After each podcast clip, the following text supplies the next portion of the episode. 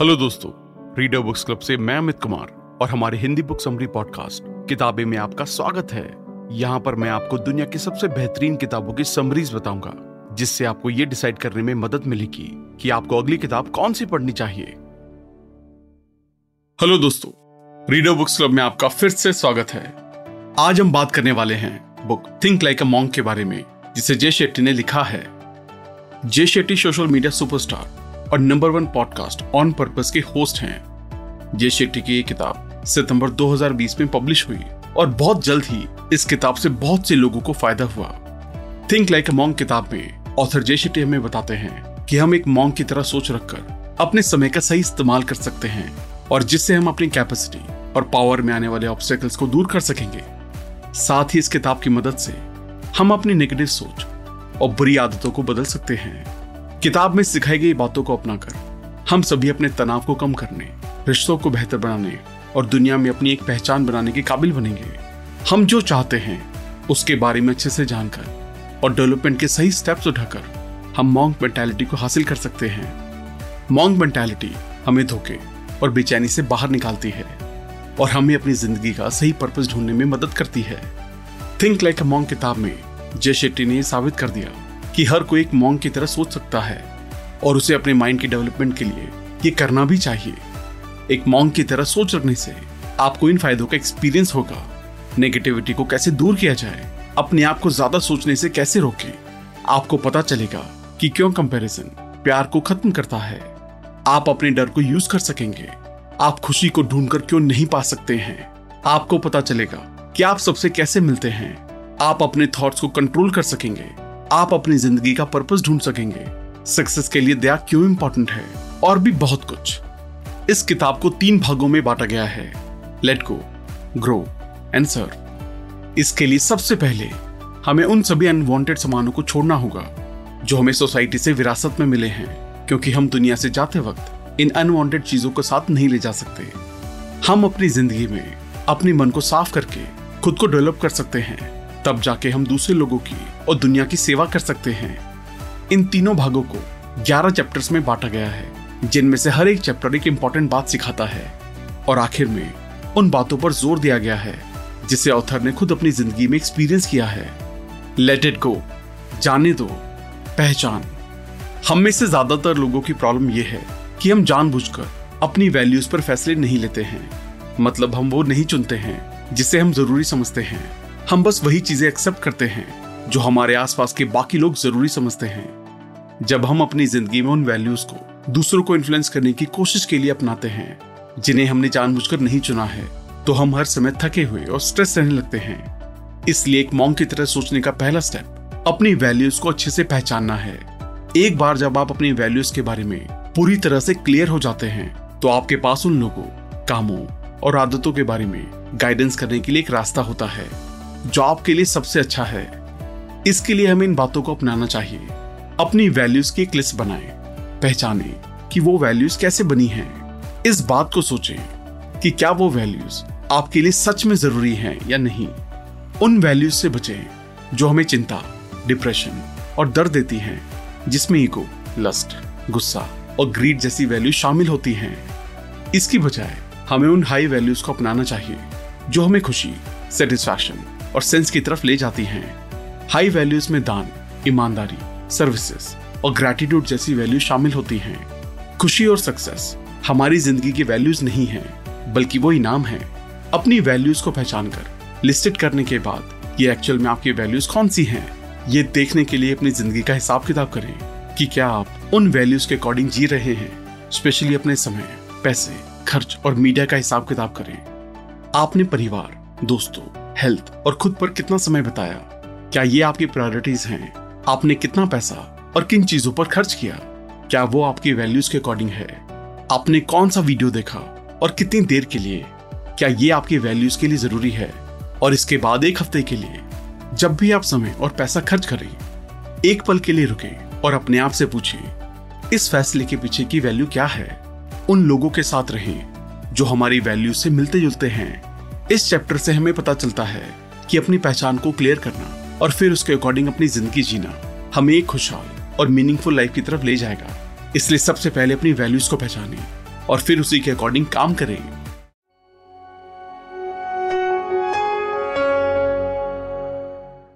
Negativity हम में से कोई भी ये सोचकर नहीं उठता है कि आज मैं दूसरों को बुरा महसूस करा के खुद अच्छा महसूस करूँ।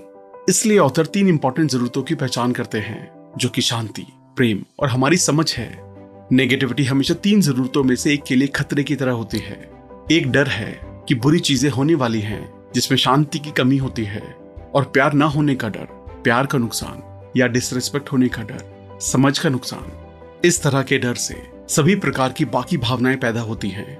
ओवरवेल्म्ड अनसेफ हर्ट कॉम्पिटिटर जरूरतमंद, और इसी तरह की भावनाएँ। ये नेगेटिव भावनाएँ, शिकायतों कंपेरिजन और क्रिटिसिज्म की तरह हमारे बिहेवियर में नज़र आती हैं। नेगेटिविटी एक बीमारी है।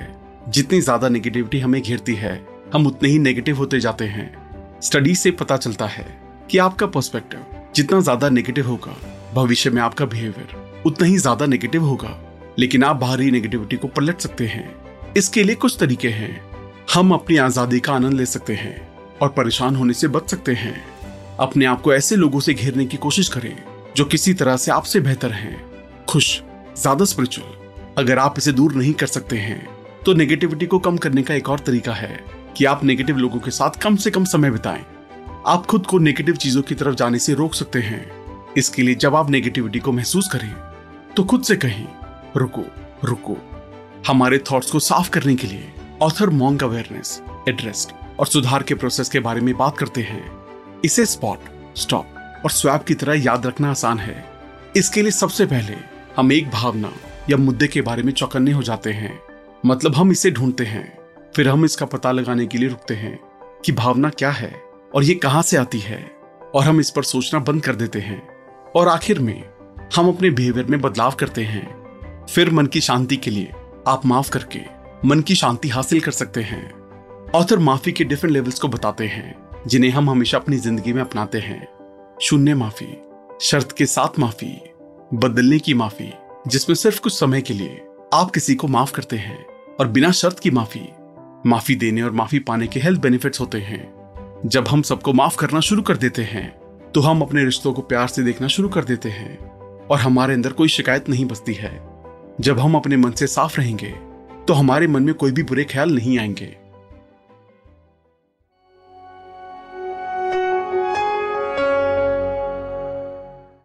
डर हमारे पास दुनिया को देने के लिए बहुत कुछ है, लेकिन डर और चिंता हमें हमारी कैपेबिलिटी से अलग कर देती है। जब आप डर और कठिनाइयों का सामना करते हैं तो आप महसूस करते हैं कि आप डर और कठिनाई से निपट सकते हैं। यह आपको एक नया पर्सपेक्टिव देता है, एक भरोसा कि जब बुरी चीज़ें होती हैं तो आप उन्हें संभालने के तरीके ढूंढ सकते हैं, जिसके ज़रिए आप ये समझ सकते हैं कि जिससे आप डर रहे हैं, क्या उससे सच में डरना चाहिए। डर का कारण इन्फेचुएशन और डर का इलाज मोटिफिकेशन होता है। जब आप किसी ऐसे इंसान से मिलते हैं, जो आपको नेगेटिव वाइब देता है तो आप इसे महसूस करते हैं। लेकिन आपको ये नहीं लगता कि वाइब आप ही हैं। हमारी भावनाओं के साथ भी ऐसा ही होता है। वो कुछ ऐसी हैं, जिन्हें हम सिर्फ़ महसूस कर रहे हैं, लेकिन हम वो भावनाएँ नहीं हैं। आपको नेगेटिविटी से बचने के लिए उन भावनाओं से दूर रहना होगा, जो आपको गुस्सा, दुख या डर महसूस करा रही हैं। ऑथर यूजफुल और हानिकारक डर के बारे में भी बताते हैं। एक यूजफुल डर हमें सिचुएशन के बारे में अवेयर कराता है, जिसे हम बदल सकते हैं। इस डर से कि हमारे माता पिता मर जाएँगे, ये एक आहत करने वाला डर है, क्योंकि हम इसकी सच्चाई को बदल नहीं सकते हैं। जो हम कंट्रोल कर सकते हैं, उस पर ध्यान देकर हम हानिकारक डर को यूजफुल डर में बदल सकते हैं। हमारा डर हमारे लिए कितना खतरनाक हो सकता है, ये हमारी सोच पर डिपेंड करता है कि हम उसे किस तरह से समझ रहे हैं। तो जिन चीज़ों को आप बदल सकते हैं उनसे डरने की बजाय उन्हें अपनी स्ट्रेंथ की तरह इस्तेमाल करें और अपनी कैपेबिलिटीज को कम ना होने दें।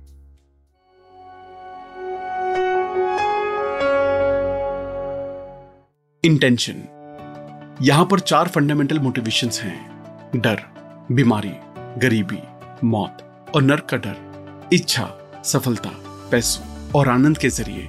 पर्सनल सेटिस्फैक्शन को ढूंढना, कर्तव्य ग्रैटिट्यूड ज़िम्मेदारी और सही काम करने की इच्छा से इंस्पायर्ड होता है प्यार। दूसरों की देखभाल करना और उनकी मदद करना, ये चार इंस्पिरेशन हमारे लिए सब कुछ करती हैं। हम इंस्पिरेशन को चुनते हैं एग्ज़ाम्पल के लिए। हम अपनी नौकरी खोने से डरते हैं, क्योंकि हम अपने दोस्तों से अपनी शाबाशी कराना चाहते हैं। आप अपने माता पिता के एक्सपेक्टेशन को पूरा करने की उम्मीद करते हैं, या दूसरों को बेहतर ज़िंदगी जीने में मदद करना चाहते हैं। डर एक शक्तिशाली मोटिवेशन हो सकता है, लेकिन ये टिकाऊ नहीं है। डर इच्छा, कर्तव्य और प्रेम। सभी इरादों के रूडिमेंट्री हैं। जैसा कि हम इरादों के बारे में बात करते हैं ऑथर इस बारे में बताते हैं कि वो विजुअल रिवील में भरोसा नहीं करते हैं। मतलब ये है कि आप सिर्फ़ भरोसा करते हैं कि कुछ होगा तो ये होगा। जैसा कि वो कहते हैं, हम सच्चे इरादों के साथ ये उम्मीद नहीं कर सकते कि हम जो चाहते हैं वो खुद ही हो जाएगा। ना ही हम किसी से उम्मीद कर सकते हैं कि कोई हमें ढूंढे और उसे पता चले कि हम कितने वंडरफुल हैं। और हमें दुनिया में जगह दे। कोई भी हमारे लिए, हमारी ज़िंदगी को नहीं बनाता है। हमें अपने इरादे को पूरा करने और अपने ज़रूरी कामों के बारे में जानने के लिए अपनी लाइफ में एक रोल मॉडल ढूंढना चाहिए। जैसे अगर आप अमीर बनना चाहते हैं तो जिन अमीर लोगों की आप पढ़ाई करते हैं, वो क्या कर रहे हैं और कैसे कर रहे हैं, इस बारे में जाने और समझें कि वो अपने गोल्स तक कैसे पहुँचे। और इस बात का पता लगाएँ कि आपके लेवल पर उन्होंने अपने गोल्स तक पहुँचने के लिए क्या किया और उनसे सीखकर आप भी अपने लिए सही स्टेप्स को उठाएँ, जो आपको आपके गोल तक पहुँचने में मदद करें। ग्रो बढ़ो, उद्देश्य। जब आपके नेचुरल टैलेंट्स और जुनून यूनिवर्स की ज़रूरत से मिलते हैं और आपका ऑब्जेक्टिव बन जाते हैं तो आप अपने धर्म को जी रहे होते हैं। जब आप अपना समय और एनर्जी अपने धर्म के लिए लगाते हैं तो आपको अपनी कैपेबिलिटीज का इस्तेमाल करने से ऐसा सेटिस्फैक्शन मिलता है, जो दुनिया के लिए मायने रखता है। ऑथर ने अपने धर्म में रहने के लिए एक मैजिक फॉर्मूला बताया है। पैशन स्पेशलाइजेशन यूटिलिटी इन सभी से धर्म बनता है। जब हम बड़े हो रहे होते हैं तो हम में से कुछ लोग दो झूठ को सुनते हैं। पहला है, आप कभी भी कुछ नहीं करोगे। और दूसरा है, आप कुछ भी बन सकते हैं जो आप बनना चाहते हैं। जबकि सच तो ये है कि आप जो चाहते हैं, वो नहीं बन सकते। लेकिन आप वो सब कुछ बन सकते हैं, जो आप हैं। ऑथर ने यहाँ भगवत गीता का एग्ज़ाम्पल लिया है। कि किसी और के धर्म को पूरी तरह से करने से अच्छा अपने धर्म को आधे तरह से ही करना बेहतर होता है। या जैसा स्टीव जॉब्स ने कहा था, आपका समय सीमित है, इसीलिए इसे किसी और की ज़िंदगी जीने में बर्बाद ना करें। अपने धर्म को अनवील करने के लिए हमें अपनी जुनून की पहचान करनी होगी।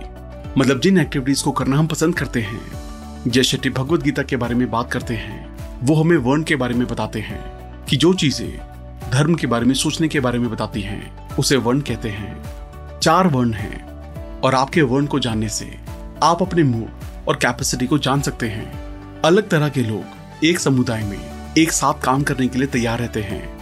जैसे शरीर के अंग, जहाँ सबकी अलग अलग स्पेशलिटी होती है। वर्णों का ऑब्जेक्टिव आपको खुद को समझने में मदद करना है, ताकि आप अपनी सबसे मज़बूत स्किल और लर्निंग पर ध्यान दे सकें। रूटीन अलार्म घड़ी और आपके फ़ोन के अंदर की दुनिया के बीच आप तुरंत तनाव दबाव, चिंता से ओवरवेल्ड हो जाते हैं।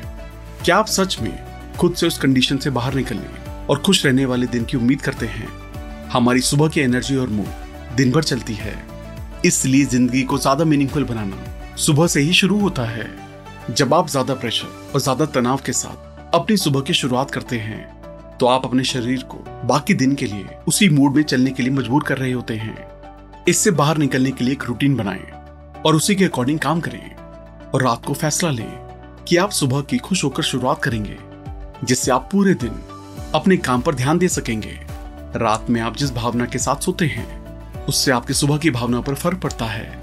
मतलब अगर आप सोचकर सो जाएँ कि कल आपको कुछ अच्छा करना है तो आप अगले दिन उसी तरह से काम भी करेंगे। इसलिए रूल और रूटीन हमारे बोझ को कम करते हैं। स्ट्रक्चर हमारी खुशियों को बढ़ाता है। और जाँच रूटीन को फिर से मज़बूत करती है। अपने लिए ऐसी जगह बनाएँ, जो आपके इरादे को पूरा करने के लिए ज़रूरी एनर्जी आपको दे। मुद्दा यह है कि आप इसके बारे में जागरूक हो कि आप कहाँ रहते हैं और आप कहाँ अपने सबसे बेस्ट पर हैं। और ये पता लगाने के लिए कि उस जगह पर सबसे ज़्यादा समय के लिए कैसे रहा जाए। कोई भी बदलाव छोटे स्टेप्स और बड़ी प्रायोरिटी से होता है। बदलने के लिए एक सही चीज़ चुने। इसे अपनी सबसे पहली प्रायोरिटी बनाएँ। और दूसरी प्रायोरिटीज को अपनाने से पहले अपनी पहली प्रायोरिटी को पूरा करें। यह रूटीन आपको आपकी ज़िंदगी में बैलेंस बनाए रखने में मदद करेगा और आप अपनी सभी प्रायोरिटीज को भरोसे के साथ पूरा कर सकेंगे।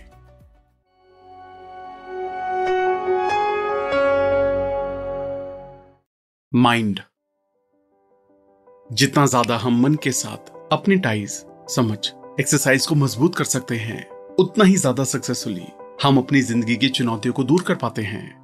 उन तरीकों की पहचान करें, जिनसे आप ये कर पा रहे हैं। उसके बाद आप उनकी वैल्यूज़ को देखना, महसूस करना और उनको अप्रिशिएट करना खुद ही शुरू कर देंगे।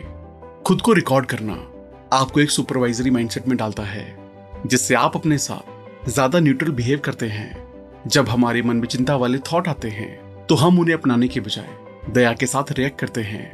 ये आपकी भावनाओं को जज किए बिना उनका ऑब्जर्वेशन करने के बारे में है। गीता डिटैचमेंट को अपने लिए सही काम करने की तरह डिफाइन करती है, क्योंकि इसे बिना सक्सेस या फेलियर की चिंता किए करना ज़रूरी होता है। व्रत और बाकी तपस्या जो मोंग करते हैं, हमें याद दिलाते हैं कि हमने जितना सोचा था, हम उससे ज़्यादा कठिनाई सहन कर सकते हैं कि हम सेल्फ रिस्टेंट और रेजोल्यूशन के साथ अपने मन की मांगों को दूर कर सकते हैं। अगर हम अपने थॉट्स को साफ़ करने के लिए हर दिन काम करते हैं तो हमारा दिमाग डेवलपमेंट के लिए तैयार हो जाता है।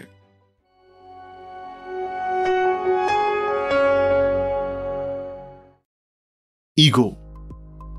जब हम पोलाइट होते हैं तो हम सीखने के लिए हमेशा तैयार रहते हैं। यह इस तरह है कि सीखने में सबसे बड़ी रुकावट ये जानना है कि मुझे सब कुछ पता है। ये झूठा सेल्फ कॉन्फिडेंस ईगो से भरा होता है। एरोगेंट घमंड, सम्मान चाहता है, जबकि पोलाइट वर्कर सम्मान करने की इंस्पिरेशन देता है। आप अपने इंपॉर्टेंस के झूठ को सिर्फ़ तब तक कायम रख सकते हैं, जब आप अपने घमंड को नहीं तोड़ते हैं।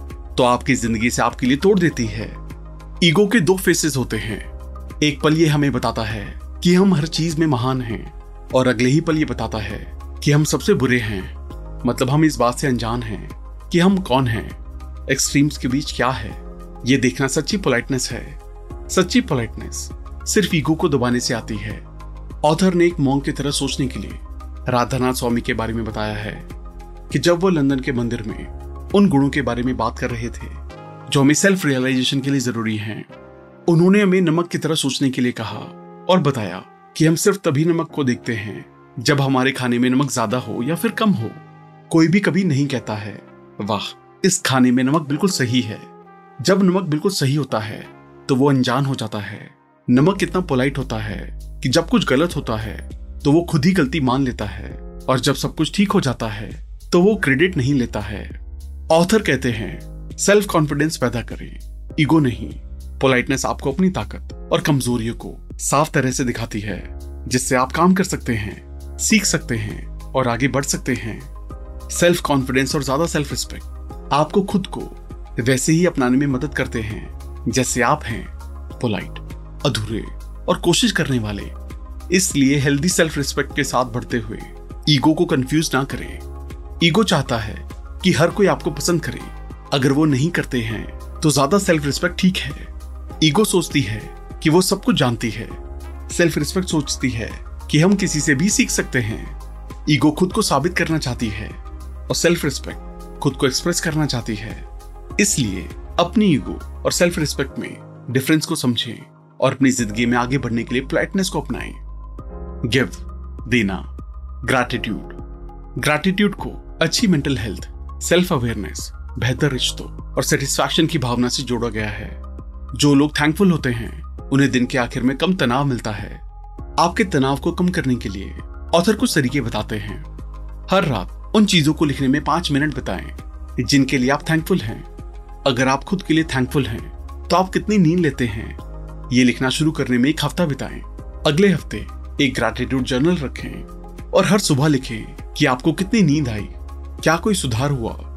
अगर ग्रैटिट्यूड आपके लिए अच्छा है तो ज़्यादा थैंकफुल होना आपके लिए बेहतर होना चाहिए।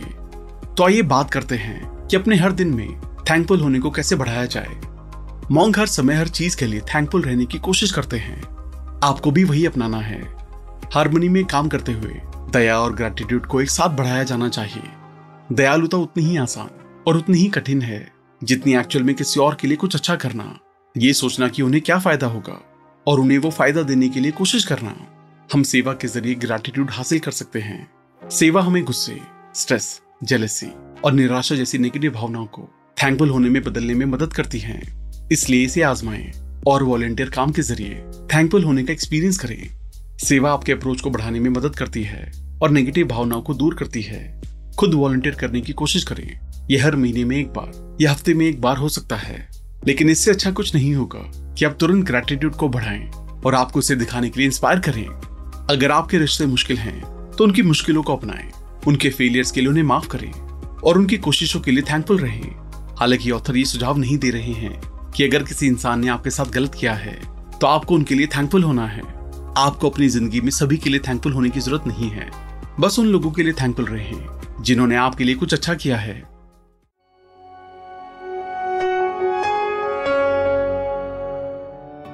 रिलेशनशिप हम जो प्यार देते हैं, वो अलग अलग सोर्सेज से हमारे पास वापस आता है। और ज़्यादा जनरल सेंस में, हम जो कुछ भी देते हैं, वो हमारे पास वापस लौट के आ जाएगा। ये समझने के लिए चार तरह के भरोसे का इस्तेमाल करें कि आप किसी इंसान के लिए अट्रैक्टेड क्यों हैं, कि क्या आपके दोस्त की, आपके साथ रोमांटिक फेलो के रूप में जुड़ने की पॉसिबिलिटी है। डाइवर्सिटी ढूँढने के लिए, हमें नई कॉन्टैक्ट्स को ढूँढने के लिए ओपन रहना होगा। बड़े होने का एक हिस्सा। किसी भी उम्र में यह स्वीकार करना है कि हमारी पेरेंट फैमिली हमें वो सब कुछ नहीं दे सकती, जिसकी हमें ज़रूरत है। जब हम भरोसे के साथ इक्वालिटी या पील की बराबरी करते हैं तो हम खुद को भारी निराशा के लिए तैयार करते हैं। किसी पर गलत कारणों से भरोसा करने और उन पर आँख बूंद कर भरोसा करने से बेहतर है कि आप उन पर न्यूट्रल भरोसा रखें। जब हम खुद से प्यार करना और समझना सीखते हैं और अपने लिए सच्चा कंपैशन रखते हैं तो हम एक्चुअल में दूसरे इंसान से प्यार और उससे समझ ले सकते हैं। अगर आप नहीं जानते हैं कि आप क्या चाहते हैं तो आप गलत सिग्नल भेजेंगे और गलत लोगों को अट्रैक्ट करेंगे। अगर आप सेल्फ अवेयर नहीं हैं तो आप गलत गुणों की तलाश करेंगे और गलत लोगों को ही चुनेंगे। जब आप इस बात से अवेयर होते हैं कि एक दूसरे के लिए क्या ज़रूरी है तो आप ये पता लगा सकते हैं कि आप कितना फ्रेंडली होने के लिए तैयार हैं। आइडली आप में से हर एक अपने धर्म में जीने की कोशिश कर रहे हैं। सबसे अच्छे रिश्तों में आप वहाँ एक साथ पहुँचते हैं। हर रिश्ते में आपके पास खुशी का लेवल डिटरमाइन करने का मौका होता है, जिसकी आप एक्सपेक्टेशन रखते हैं, और दर्द का उतना ही लेवल आप स्वीकार करेंगे। सर्विस हर कोई यहाँ तक कि हम में से, जिन्होंने पहले ही अपनी ज़िंदगी सेवा के लिए डेडिकेट कर दी है, सेवा में रहना ही सबसे अच्छा ऑब्जेक्टिव है। सेल्फलेसनेस अंदर की शांति और मीनिंगफुल ज़िंदगी का पक्का रास्ता है। सेल्फलेसनेस खुद को ठीक करती है। मोंग सेवा में रहते हैं। और मोंग की तरह सोचने का मतलब सेवा करना है। हमने एक जगह पर जितना पाया है, उससे कहीं ज़्यादा साफ़ सुथरा हम छोड़ना चाहते हैं। जितना हमने पाया, उससे ज़्यादा दुनिया को देना चाहते हैं। सेवा शरीर और आत्मा के लिए अच्छी है। स्टडी से पता चलता है कि जब हम काइंड गोल्स का पीछा करते हैं, जिसका पर्पज दूसरों की मदद करना और दुनिया को एक बेहतर जगह बनाने में मदद करना है, तब हम, जब हम अपनी कंडीशन को सुधारने और उसकी रक्षा करने पर ध्यान देते हैं तो चिंता और डिप्रेशन होने की संभावना बहुत कम हो जाती है। दूसरों को सेवा देने का काम हमारे दिमाग के आनंद को बढ़ाता है। यही कारण है कि जो लोग दूसरों की मदद करते हैं, वो लंबे समय तक ज़िंदा रहते हैं, स्वस्थ होते हैं और बेहतर ओवरऑल वेलनेस की भावना रखते हैं। सेवा हमारे बुरे दिनों को ठीक करती है। ये हमारे बोझ को कम करती है। सेवा बाकी लोगों की मदद करती है और हमारी भी मदद करती है। हम बदले में कुछ भी उम्मीद नहीं करते हैं, लेकिन हमें जो मिलता है वो सेवा की हैप्पीनेस है। ये प्यार का देना और लेना है। जब आप सेवा में रहते हैं तो आपके पास शिकायत करने और क्रिटिसिज्म करने का समय नहीं होता। जब आप सेवा में रहते हैं तो आपका डर दूर हो जाता है। जब आप सेवा में रहते हैं तो आप ग्रेटफुल महसूस करते हैं। इसलिए सेवा मीनिंगफुल लाइफ का सीधा रास्ता है। तो दोस्तों थिंक लाइक अ मॉन्ग से आपने मॉन्ग की शक्तियों के बारे में समझ लिया होगा और आपको पता चल गया होगा कि एक सक्सेसफुल ज़िंदगी जीने के लिए मॉन्ग की तरह सोचकर आप अच्छे फैसले ले सकते हैं और अपनी लाइफ में लगातार आगे बढ़ते रहने के लिए सही फैसले ले सकते हैं। मॉन्ग की तरह सोचना हम सबके लिए फ़ायदेमंद है। हम सब इन तरीकों को अपनाकर अपनी लाइफ में सब कुछ हासिल कर सकते हैं। हमें उम्मीद है आपने मॉन्ग थिंकिंग के बारे में सब कुछ समझ लिया होगा और एक बेहतर ज़िंदगी जीने के लिए आप इसे अपनी ज़िंदगी में अप्लाई करेंगे। आज का एपिसोड सुनने के लिए धन्यवाद। और अगर आपको ये एपिसोड पसंद आया हो तो अपनी फेवरेट पॉडकास्ट ऐप पे ज़रूर सब्सक्राइब करना। फिर मिलेंगे एक और नई किताब के साथ।